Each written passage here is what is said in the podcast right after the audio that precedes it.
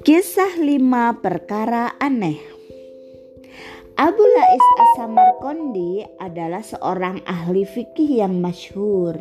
Suatu ketika dia pernah berkata, Ayahku menceritakan bahwa antara nabi-nabi yang bukan rasul ada menerima wahyu dalam bentuk mimpi dan ada yang mendengarkan suara.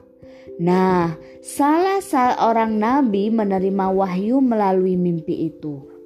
Pada suatu malam dia bermimpi diperintahkan yang berbunyi Esok engkau dikehendaki keluar dari rumah pada waktu pagi penghala ke barat. Engkau dikehendaki berbuat yang pertama. Yang pertama ya, kan tadi lima perkara aneh nih. Yang pertama, apa yang engkau lihat hadapi maka makanlah. Yang kedua, engkau sembunyikan. Yang ketiga, terimalah. Yang keempat, jangan engkau putuskan harapan.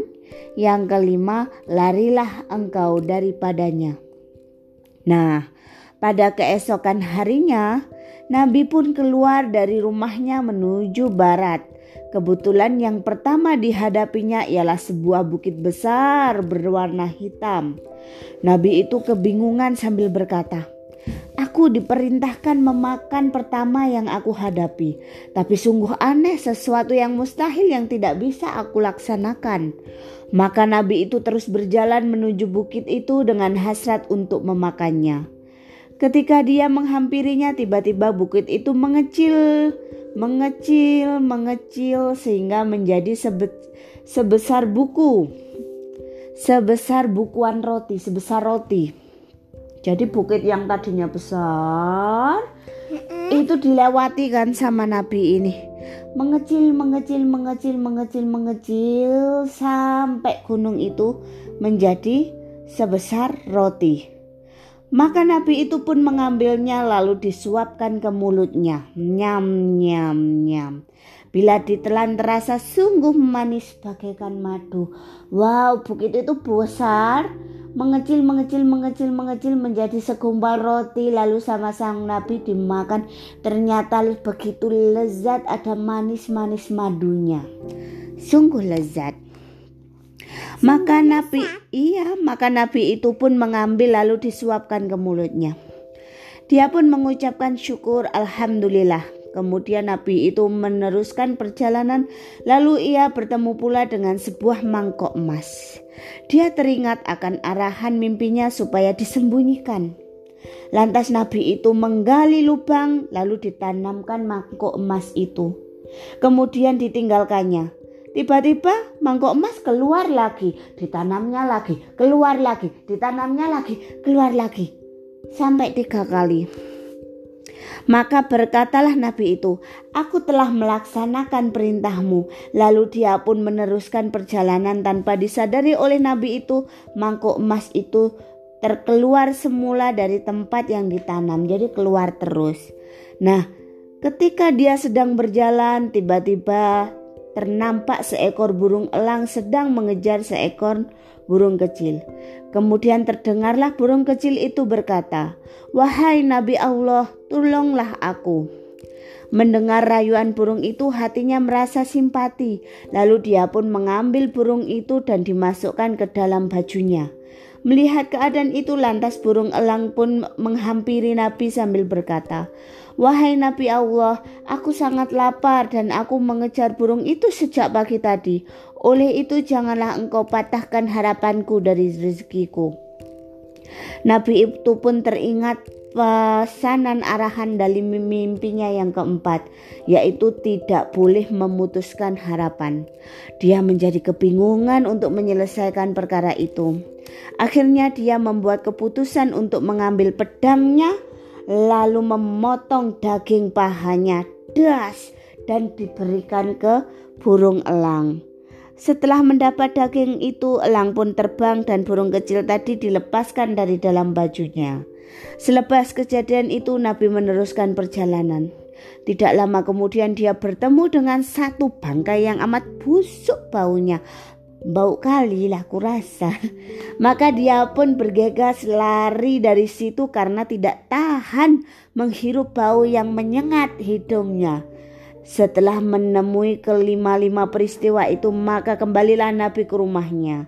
Pada malam itu Nabi pun berdoa. Dalam doanya ia berkata, "Ya Allah, aku ma aku telah melaksanakan perintahmu sebagaimana yang engkau perintahkan dalam mimpi itu."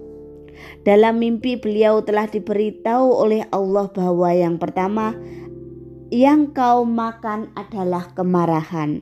Pada mulanya nampak besar seperti bukit, tetapi pada akhirnya, jika kita bersabar dan mengawal serta menahannya, maka marah itu pun akan menjadi lebih manis daripada madu.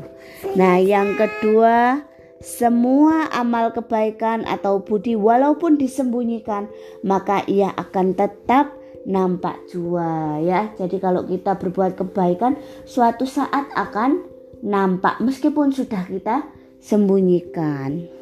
Nah, yang ketiga, jika sudah menerima amanah, maka janganlah kau berkhianat.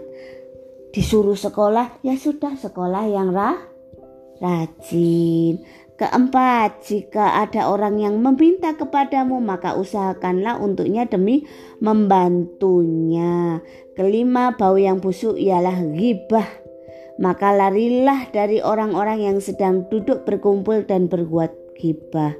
Saudara-saudaraku, kelima-lima kisah ini hendaklah kita semaikan dalam diri kita.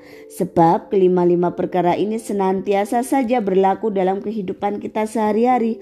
Perkara yang tidak dapat kita elakkan setiap hari ialah mengatakan hal orang. Memang menjadi tabiat seseorang suka mengata-ngatai orang, suka menggunjing orang. Nah, itu adalah perbuatan yang tidak benar. Ada pertanyaan dari kelima perkara aneh ini ada. Ada. ada. Ayo Kakak dulu. Apanya yang dipotong dari Nabi? Jadi, perumpamaannya yang dipotong dari Nabi adalah saat itu ada burung elang mengejar burung pipit. Dia akan memakan burung pipit ini. Lalu si burung pipit itu disembunyikan oleh Nabi di bajunya supaya tidak dimakan burung elang. Nah, burung elang ini bilang ke Nabi, "Wahai Nabi, mengapa engkau sembunyikan burung pipit? Itu adalah rezekiku, itu adalah makananku. Biarkan aku memakan burung pipit ini." Lalu supaya adil, supaya burung pipit tidak mati dimakan oleh elang, supaya elang juga kenyang, maka Nabi me, mengiris pahanya dan dagingnya dimakan oleh elang. Sini.